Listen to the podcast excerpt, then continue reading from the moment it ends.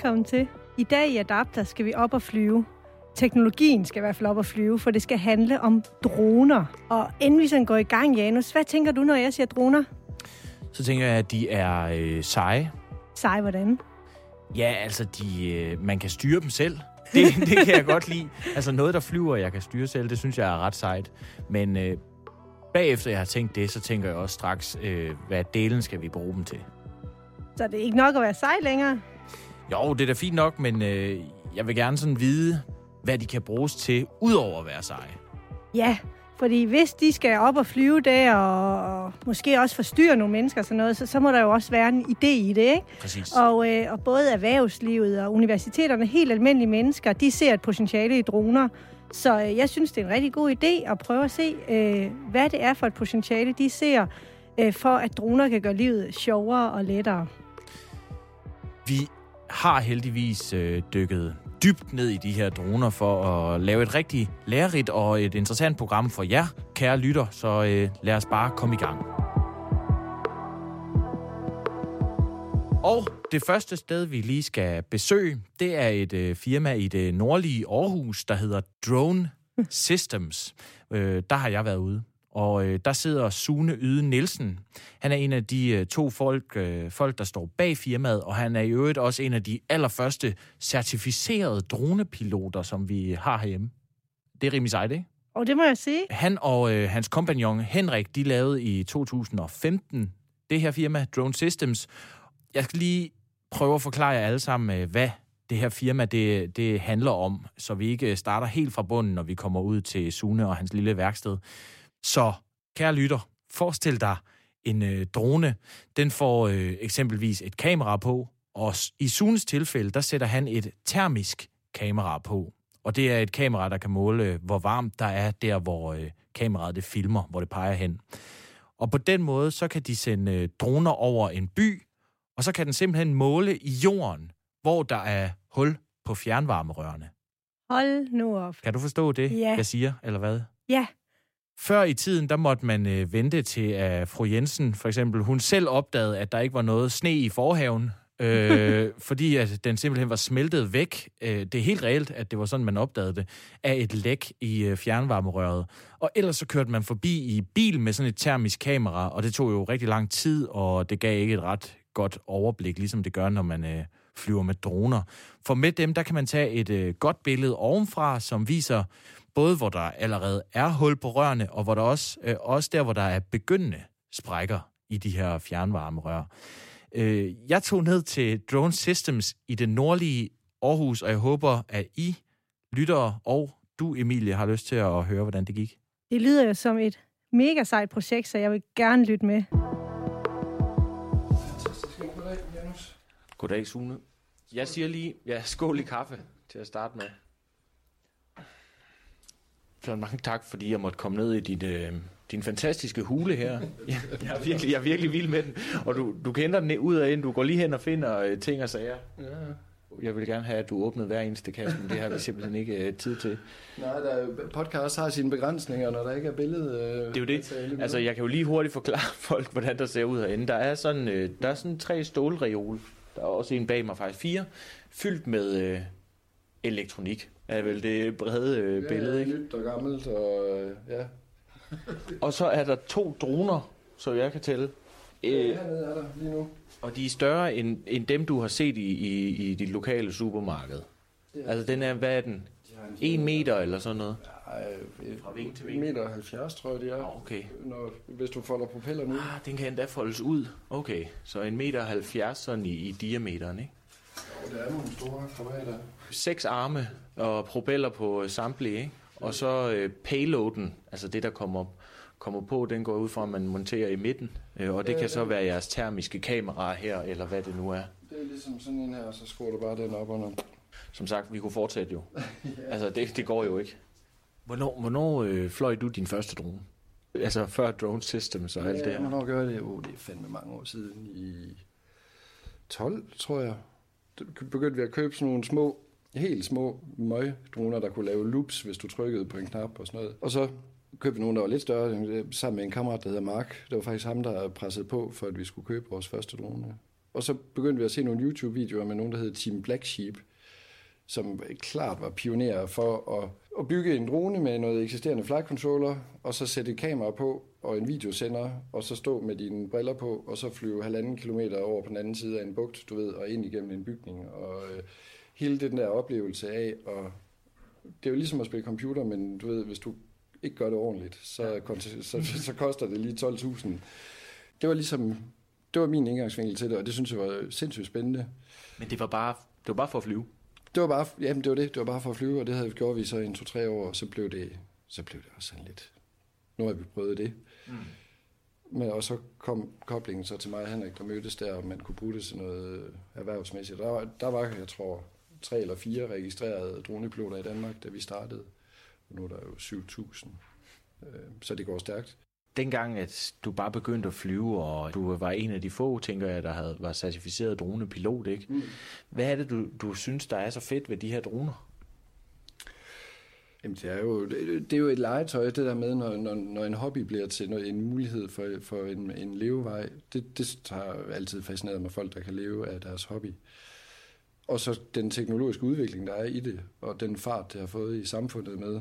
Altså, det dronerne kan, er langt foran til sådan, det samfundet har accepteret, eller forstår øh, anvendelsen af. Jeg vil sige, det fjernvarmeflyvning, vi laver, det er virkelig noget, folk de kan forstå. Du ved, vi kan finde brud brud, altså vand, det er dårligt for miljøet, der løber ud, det koster penge, øh, så, og det kan vi udbedre med data fra dronerne. Det er der sgu ikke nogen, der ikke forstår. Øh, men der er jo et hav af forskellige payloads. Vi har nogle andre payloads stående derovre, man kan nogle andre ting med. Øh, der er ikke nogen stillstand i det, vi laver. Den der udviklingsting og potentialet, og vi har nu er vi i gang i noget i Kina også, som er det land med mest fjernvarme i hele verden, som har hørt om os øh, i lille Danmark. Så det, potentialet og udviklingsmulighederne og øh, hele tiden at blive klogere, det, det kan jeg godt lide. Øhm. Jeg tror ikke, jeg har fået sagt til folk, hvad det er, I laver her, men I laver noget termografering. Jo, altså op, for, for, I flyver dronerne op, og så kan man se hvad? Det er rigtigt. Når du flyver op og kigger lige ned med sådan en sensor, så den måler jo elektromagnetisk stråling øh, fra jorden, som du så kan omsætte til øh, temperatur og så kan du tildele hver temperatur en farve, og sådan opstår de der termiske billeder. Så den tager ikke almindelige billeder, og det, det er sådan en halv megapixel. Du kan prøve at se, der ligger en heroppe. De er ikke særlig store, de er meget lille. Det er sådan bitte en, ikke? der hænger under sådan en stor drone. Ja, det er en meget bitte en, hvis du siger, at den er meget dyr. Hvor meget, hvor meget står sådan en der i? De koster 70.000 sådan en. Så sidder der nogle... Altså det er selve kernen, så sidder der sådan et datamodul bagpå.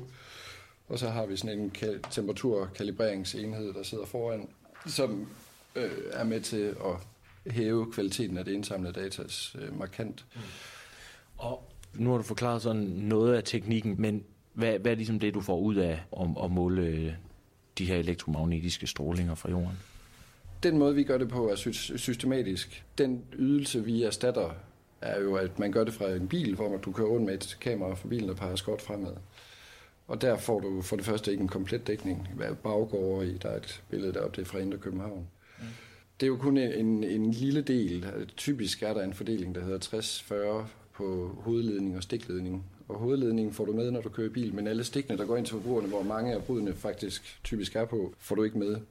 Så vores tanke var, jamen du kan flyve i en lav højde, så du kan få nogle rigtig skarpe, gode billeder, og du kan få et komplet kort over hele fjernvarmenettet, og så kan du lynhurtigt se, hvor kan man tage et eksempel der, den der, for eksempel. Ja, det kan folk jo ikke se, men der er et øh, kort over et eller andet sted inde i København, Ja, det er, det er primært lilla, og så er det mere rødligt andre steder, og så er det helt gulligt et sted, det sted, hvor du peger, ikke? Mm.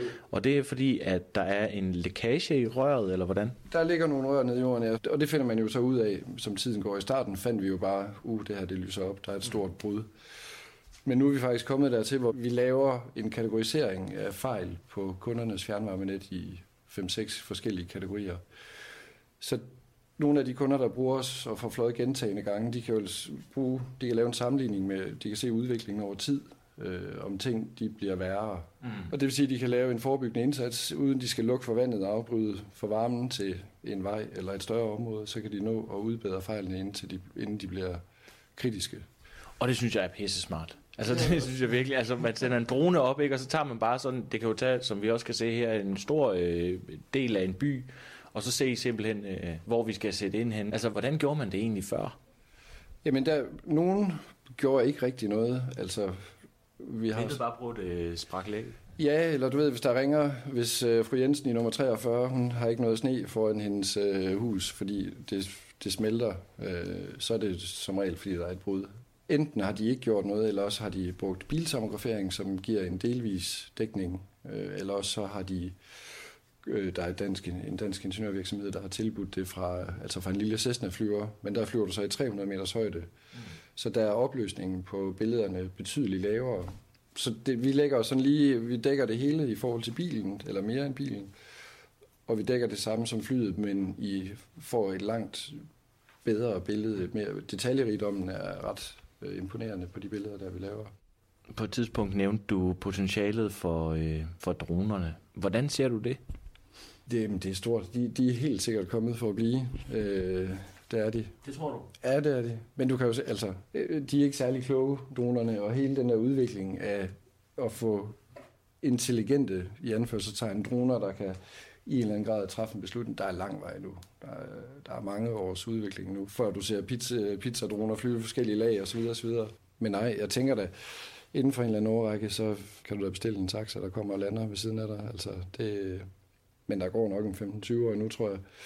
Der er godt nok nogen, der siger, at de vil flyve med bemandede droner allerede om tre år, men jeg vil gerne se det ske. har du altid været øh, sådan en, der roder med den her slags? Nej, jeg har jo altid skilt nogle støvsuger ad, og du ved, altså jeg har altid haft sådan en eller anden fascination af elektronik, men jeg har ikke taget sådan en elektronikuddannelse. Det har været på hobbyplan. Øh, men så sætter jeg mig også ned og læser på det, indtil jeg forstår det. Så jeg kan godt lide at søge, altså søge svarene til, hvorfor man gør, som man gør. Men nu kan vi jo så stå lidt i den anden ende og tilbyde en service, som løser nogle behov, som var der. Men du, vi gør noget mere effektivt, end man gjorde før. Og det, vi har mange glade kunder. Og det er godt. super glade for det, vi tilbyder dem, og det er også et fedt produkt. Altså. Jamen, hvor meget sparer sådan, en, øh, sådan et par billeder der, hvis, de, hvis I finder læk? Man siger, en tommelfingerregel er, at 1 kubikmeter fjernvarmevand koster 50-60 kroner, og et stort brud kan jo smide 100 kubikmeter om dagen. Og så skal det jo ikke stå i mange dage eller uger, før vores ydelse ligesom er betalt. Men altså, vi har der kunder, der er gået, der har reduceret deres vandtab fra 20-25 kubikmeter i døgnet, som nu ligger under 3-4 kubikmeter. Så det, er noget, der, det er noget, man kan tage at føle på, ikke? Jo, jo, det er det bestemt. Nu må jeg sige tak for den her gang. Ja, fordi nu skal jeg ikke stjæle mere af din tid. Jeg tror også, at Henrik han bliver gal på dig, hvis du ikke snart får lavet noget. Nej, gør han ikke. Skal du ud og flyve med dronen, hvis det var? Bemandet? Ja, det vil jeg gerne, når chancen byder sig. Det er helt sikkert. Sådan lød det, da jeg var ude ved øh, Sune Yde øh, Nielsen. Øh, hvad tænker du om det, som du lige har hørt? Jamen, øh, først og fremmest er det jo sjovt, at det her med, at der dukker en eller anden ny teknologi op, og så kommer de her små starts op, ikke? Altså, der på en eller anden måde prøver at bruge teknologien, og, og nogle af dem, om det bliver drone systems, det må tiden jo vise, de bliver jo kæmpestore, ikke? Og mm. det, i princippet kan det der jo blive noget, som hele verden laver, og Danmark kan blive førende på. Det synes jeg er så spændende. Ja. Tænk så, hvis vi har fanget ham. ja, de har også øh, kontakt til øh, Kina nu, eller Kina har kontaktet dem faktisk, for at lave øh, den her løsning på deres fjernvarme. Ja, det er jo spændende. Og så tænker jeg, at øh, det var også spændende, han siger det her med, at øh, de er ikke særlig kloge, dronerne. Det var noget af det, som, som jeg egentlig efterhånden troede, de var ret gode til. Det var at, at flyve selv. Mm. Men, men der er altså stadig øh, en del arbejde. Det er, det er sådan, at, øh, at biler, selvkørende biler, har jo vist sig at være meget sværere at lave, end, end vi troede for en 5-10 år siden, hvor man regnede med, okay, det kommer lige om lidt, mm. og det viser sig, at det bliver hele tiden forsinket, ikke? Og det er lidt det samme med dronerne. Det viser sig, det der med at skulle tænke sig om i en kompliceret verden, hvor der kan flyve en fugl ind foran, og man mm. skal lande et sted, hvor der kan køre biler og alt muligt, det er ikke så, øh, så let at, at programmere sig ud af. Og der er noget kunstig intelligens, der, der virkelig skal komme, komme efter det, før de her droner, de sådan for alvor kan flyve, helt uden at der er en, der styrer dem mm. et eller andet sted på jorden. Fordi sådan er det jo nu. Der står du jo. Sådan er det faktisk ikke øh, ved Drone Systems. Fordi de programmerer en øh, fast rute. Jo, jo, jo, jo, og så, men de skal stadig holde øje med den. Det skal de hele nemlig vejen på grund af rundt. lovgivningen ja, jo, ikke? grund af lovgivning, og på grund af, at den ikke er intelligent nok, der sker simpelthen for mange skader, Mm. Øh, hvis de ikke holder øje med den. Ja, og det, Øhm. ja, det er den, øh, lovgivningen siger jo, at man skal have det, der hedder visual line of sight. Præcis. Altså man skal hele tiden kunne se dronen, når man flyver med den. Så de har øh, programmeret dens rute hjemmefra, men de skal hele tiden være et sted, hvor de kan se dronen. ja, Den må og, aldrig komme ud af deres og være klar til at overtage det, fordi Lige den ikke nøjagtigt, er ja. klog nok. Ja. Så de er ikke kloge nok. Du har ret i, at de kan til en vis grad køre selv, men det er lidt ligesom bilerne. Ja, der er også nogle biler derude, der efterhånden kan køre selv, men man skal hele tiden holde øje med dem, fordi de Ja. simpelthen ikke er kloge nok til det. Og de kan ikke manøvrere sådan udenom en måge eller. Men øh, inden vi går alt for langt ud i det, så vil jeg prøve lige at øh, fortælle lidt om en samtale, jeg havde tidligere i dag. Hvis du vil læse mere om dagens emne i Adapter, så gå ind på avisendanmark.dk. Her kan du kaste dig over en dybdegående artikel og en kronik om det, du lyttede til lige nu. Du kan også abonnere på nyhedsbrevet Dagens Danmark. Her skærer vi igennem nyhedsstøjen og serverer hver dag de fire vigtigste historier. Hvis du køber et abonnement på Dagens Danmark, støtter du Adapter og den gode, grundige journalistik. Og nu tilbage til dagens program. Så tidligere i dag, der ringede jeg til Ulrik Pag øh, Schulz. Han er professor på Syddansk Universitets Dronecenter. Det er simpelthen øh, noget, man har. Et, et center, der bare forsker i droner. Og de øh, har noget virkelig spændende forskning øh, i, i det her center. Og jeg spurgte ham, hvor han så potentialet øh, var øh, størst i, øh, i forhold til droner. Og, og han pegede faktisk blandt andet på øh, bebyggelse og bygningsindustrien osv., som, øh, som dit firma her er lidt øh, i samme... Øh, øh, hvad skal man sige, hører lidt under den gruppe. Ja. Øh, det, det, det var det her med at holde øje med, om noget går i stykker, om det er så er et hegn, eller om det er læk fra, fra hvad hedder det, øh, rør, eller hvad, hvad ved jeg. Han pegede også på et andet område, hvor han sagde, at dronerne i den grad allerede nu havde gjort deres indtog, og det var øh, i landbruget. Mm-hmm. Og det er jo så hele tiden det her med, at landmanden har dronen til at flyve hen over markerne, Ja. og så kan han over, øh, overvåge jorden og afgrøderne. Mm. Og han kan for eksempel se, om der mangler gødning nogle steder, og ikke andre steder. Og på den måde kan han justere, hvor meget gødning han giver forskellige dele af marken. Det er godt for miljøet, og det er godt for pengepungen. Men han fortalte også, at der var andre industrier, hvor, hvor dronerne var ved at komme ind. Og, og det, han, han sagde, og det var meget vigtigt, det var, at de her industrier øh, skal være steder, hvor at det for almindelige mennesker giver øh, mening. Mhm. Øh, Det er selvfølgelig meget naturligt, ja, en- men, men du tænker på sådan en drone for rigtig mange mennesker, så vil man tænke, ah, den er sgu lidt irriterende, ikke? Den, den holder lidt øje med en, øh, måske flyver den forbi ens vindue. Det kan man måske leve med, hvis det er for at undgå, at der er en hel masse varmt vand, der bliver spildt. Ja, det kommer an på, hvor meget tøj man har på inde på den Præcis. side, Men der, hvor at han mente, at der var rigtig stort potentiale, og hvor rigtig mange mennesker nok ville være øh, villige til at acceptere droner, det var, hvis det kunne redde liv? Mm, ja. og gøre sundhedsvæsenet bedre. Så, så derfor så er man faktisk i gang med at afprøve droner i sundhedsindustrien og sundhedsvæsenet. Og øh, der kører et ret stort projekt, hvor SDU, altså Syddansk Universitet, og Odense Universitets Hospital, sammen med blandt andet Falk, er ved at afprøve droner. Men hvad har, hvad har Falk med droner at gøre? Ja, det blev jeg faktisk også nysgerrig på, så jeg øh, ringede til Falks droneansvarlige. For sådan en har de simpelthen. Er det hans rigtige titel? Det er hans rigtige titel. Ja, jeg tænkte så, jeg er droneansvarlig. Hvad laver Det er du? altså fancy. Øhm, jeg spurgte ham, og øh, han kunne selvfølgelig fortælle mig en hel masse om det. Helt overordnet set, så i første omgang, så er det så noget med, at de her droner, de meget, meget hurtigt og effektivt og med lavt mandskab kan fragte øh, prøver, for eksempel blodprøver fra øh, øer og så videre, og ind til de store hospitaler, hvor at, øh, det speci- de specialiserede læger efterhånden er ved at blive samlet. Men, men potentialet er endnu større, men skal vi ikke prøve at høre, hvad han fortalte? Nikolaj Søndergaard Laugesen. Du er droneansvarlig hos Falk. Men når jeg tænker Falk, så, så tænker jeg på sådan kviktest først og fremmest, og ambulancer. Øhm, hvorfor har Falk egentlig en droneansvarlig? Det har vi, fordi at når vi tænker fag, så tænker vi også øh, sygetransporter af patienter, eller vi tænker øh, brandberedskaber til, til de kommunale beredskaber. Og, og der er flere steder, hvor, hvor droner kommer til at fylde mere og mere. I ser et potentiale i det. Det er vel ikke noget, I gør endnu, bruger droner, eller hvordan? Vi ser et rigtig stort potentiale, men nej, det er ikke noget, vi, uh, vi gør endnu. Uh, vi er i gang med at teste uh, for fuld drøn, både i uh, det, der hedder Hans Christian Andersen Airport og ude på Odense Universitetshospital. Og derudover har vi også fået tilladelse til at opstarte vores flyvninger på Ærø. Og, og når vi snakker om tilladelse, så handler det især om at få tilladelse til at få lov at flyve dronen uden for synsvidde. Og det er det, som mange droneoperatører de går og, og tester rundt omkring i Europa, og sådan set også i, i hele verden lige nu. Og en ting er tilladelse, noget andet er, om det her det kan lade sig gøre, for jeg tænker også, grunden til, at man skal have den inden for synsvinkel, øh, vide, synsvide, var det det, du sagde. Øh, det, ja. er vel, øh, det, det er vel fordi, at så ved man ligesom, hvad der sker med den her drone. Kan man få styret en drone, når man ikke længere kan se den?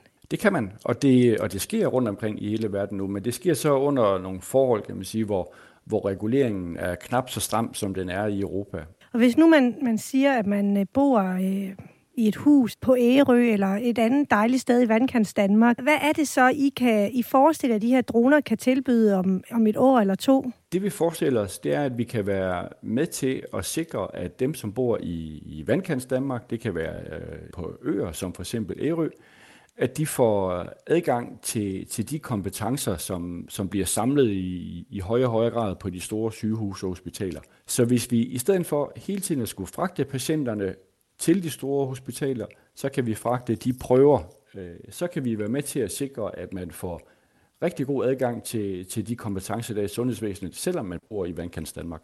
Hvorfor kan man ikke bare tage den blodprøve og køre den? Øh, I dag der fragter man blodprøver, øh, for eksempel fra Ærø til Odense Universitetshospital. Der er man så afhængig af, at, øh, at, at færgen går, og der er en tilgængelig bil osv. Og jo, især på de mere akutte transporter af prøver, der ser vi, at vi med en drone kan, kan fragte prøven på, på godt og vel en time, mens den samme transport øh, via bil kan tage for mellem 6 og 12 timer.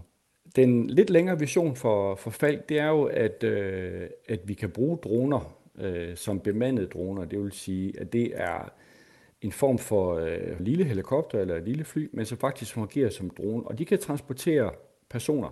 Og det finder faktisk sted allerede i dag, både i, i Kina og i Singapore og i Dubai. Og det vi kan se af muligheder, det er jo, at i stedet for, at vi enten sender en helikopter eller sender en, en ambulance, så kan vi sende en, en drone med en paramediciner og både øh, reducere den responstid, der er, især igen til, til de steder, som, øh, som ikke ligger op af de, af de større byer. Og der kan vi nedbringe responstiden, og vi kan være med til at sikre hurtig hjælp til en til, til skadekommen eller til alvorlige ulykker. Er det noget, der kan... Altså, det lyder til, at hvis man kommer hurtigere, så kan man redde liv, eller... Altså, er det det, der er potentialet? Potentialet er både, at man kan, kan redde flere liv og, og, og få en indsats hurtigere frem til stedet. Hvordan uh, tager folk imod det ude, uh, ude på, på Ærø og så videre? Vi har lavet simpelthen en spørgeskema undersøgelse sammen med Opinion, og der ser vi, at øh, faktisk to ud af tre danskere støtter brugen af droner i, øh, i sundhedsvæsenet. Og, man, og det er faktisk 9 ud af 10 danskere, der, der støtter brugen af droner til for eksempel eftersøgning eller politimæssigt arbejde. Og det er endnu mere markant, når vi ser på den ældre del af befolkningen, hvor støtten til den her brug af droner er, er endnu højere. Og jeg synes, det er interessant, fordi det, det viser jo også, at, at vi faktisk er teknologiparate så længe at det er noget, vi kan se, der er et, et godt formål med, og så længe vi kan se, at det her det kan faktisk være med til at, at, at give mig øh, endnu bedre sundhedsydelser, end vi har i dag. Jamen, det, er jo, det var da dejligt at høre. Nikolaj, tusind tak, fordi du ville give os en indsigt i, hvordan droner de kan komme til at spille en øh, vigtig rolle i fremtidens sundhedsvæsen. Selv tak. Ja, så er vi tilbage i studiet, og Janus, øh, hvad, hvad tænker du egentlig om, øh, at du kunne øh, aflevere en blodprøve eller et eller andet, en anden prøve til, til sådan en drone, der så fløjte ind? Det er meget umuligt for mig at have noget som helst imod det. Ja. Hvorfor skulle jeg have noget imod det? Og det kan jeg man kan jo ikke... se, det er der jo mange, der, der ikke har. jeg kan ikke se, hvad, hvad problemet er. Altså, det er, da bare, øh, det er da bare dejligt, at vi får sat tid ned på det.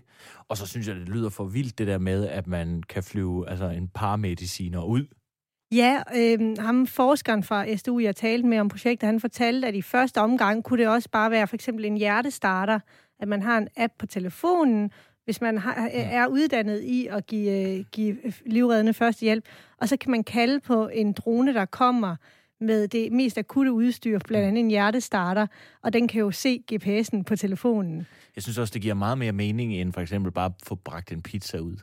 Ja. Med drone, ikke? Altså det her, det er noget, hvor det giver me- for alvor giver mening. Det giver sikkert mening at få bragt en pizza ud med en drone, men det her, det er sådan vigtigt, vigtigt. Det her det er rigtig vigtigt. Altså man kan sige, der hvor jeg tænker, pizzaen kunne være i orden i mit, i mit syn, det er jo, at, at øh, hvis den drone er lavet op med grøn energi, mm. så, øh, så i forhold til, at der, der er en pizzabil, der kører ud med den, jamen så er det da klimamæssigt bedre. Men, men du har helt ret, der, der er jo altså også bare en pris. De her droner, de larmer, og de kan være forstyrrende for privatlivet. Det vil jeg gerne kunne leve med, hvis det er, at det kan redde naboens liv.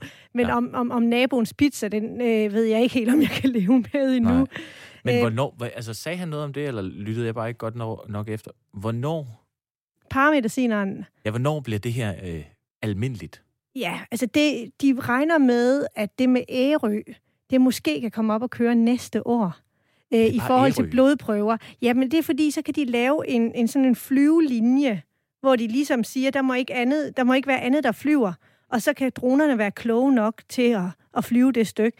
Men før de sådan skal, kan gøre det til hele landet, jamen, så skal de blive væsentligt klogere, de her droner, og dermed væsentligt sikre. Øhm, så, så, men, men paramedicineren, det kræver jo lidt mere, fordi hvis man skal flyve sådan paramediciner, der himer væk vejer mellem 60 og 80 kilo, så øh, plus noget udstyr, måske 100 kilo, jamen tak. så... fordi ja, hvis jeg var paramediciner, så var det en tung tung ja, last. men du tænker, hvis den skal flyve så langt, så skal der, så skal der altså også øh, noget rækkevidde på. Altså, der, der skal simpelthen kunne flyve langt. Øh, noget andet, jeg lige tænkte på øh, i forhold til sundhedsvæsenet, for du har helt ret, det er godt nok svært at have noget sådan for alvor imod det.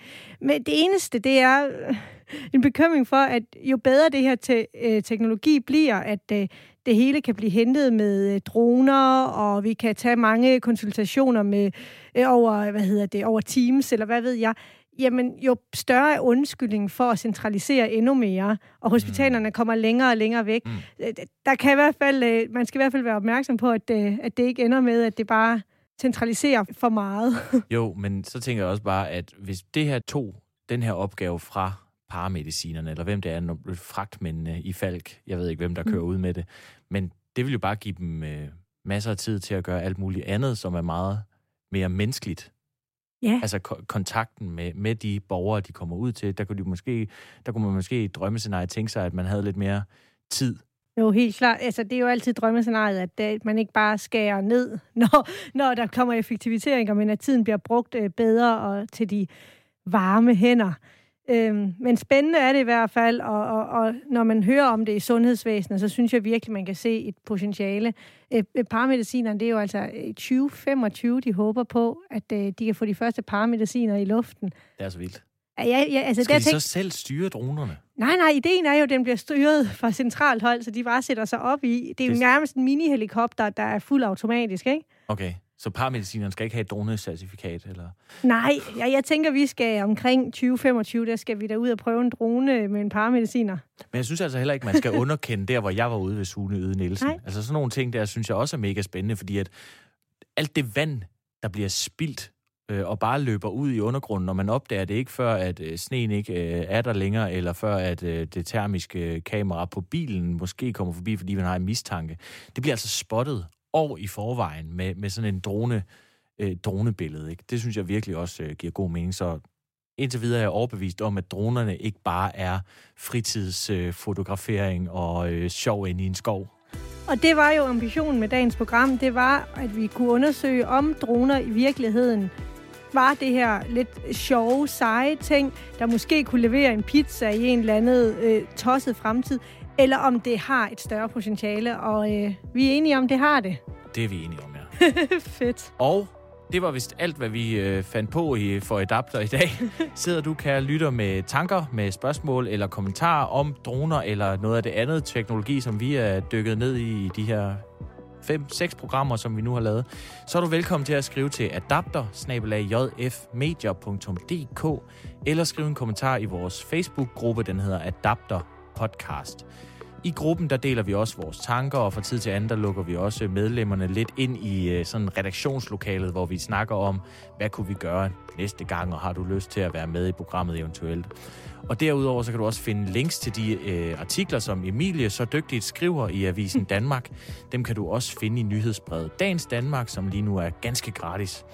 Øh, tilmelder du dig det, så får du fire af dagens allervigtigste historier direkte i din øh, e-mailboks. Tilbage er der kun at sige tusind tak for denne gang, og vi lyttes ved.